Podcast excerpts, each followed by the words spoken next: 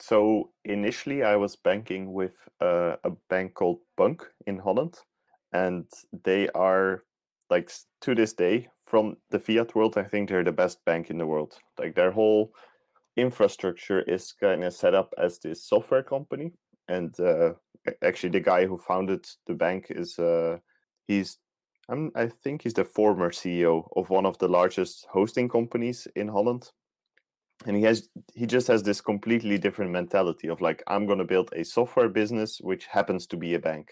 And so integrating Bittr with that bank was just a blessing. Like it was so easy and and and just like a amazing performant api um, whereas in today's Bittr uh, we are banked by a german bank.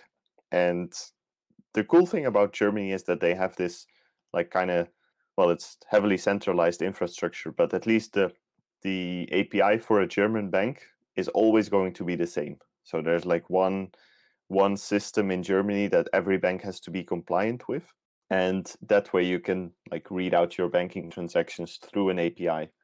The problem is that the system is kind of designed in the 90s and it hasn't changed that much. So it's like not nearly as reliable as the uh, bunq API, and it's also there's like delays between transactions happening and transactions being published via the API. So you can notice that for them, this API is not a selling point, it's just something that they have to do. Whereas for bunq, it really was a selling point. Like, hey, look, look at our API. Look, like there's also a ton of developers active on the bunq forums to build like other little apps.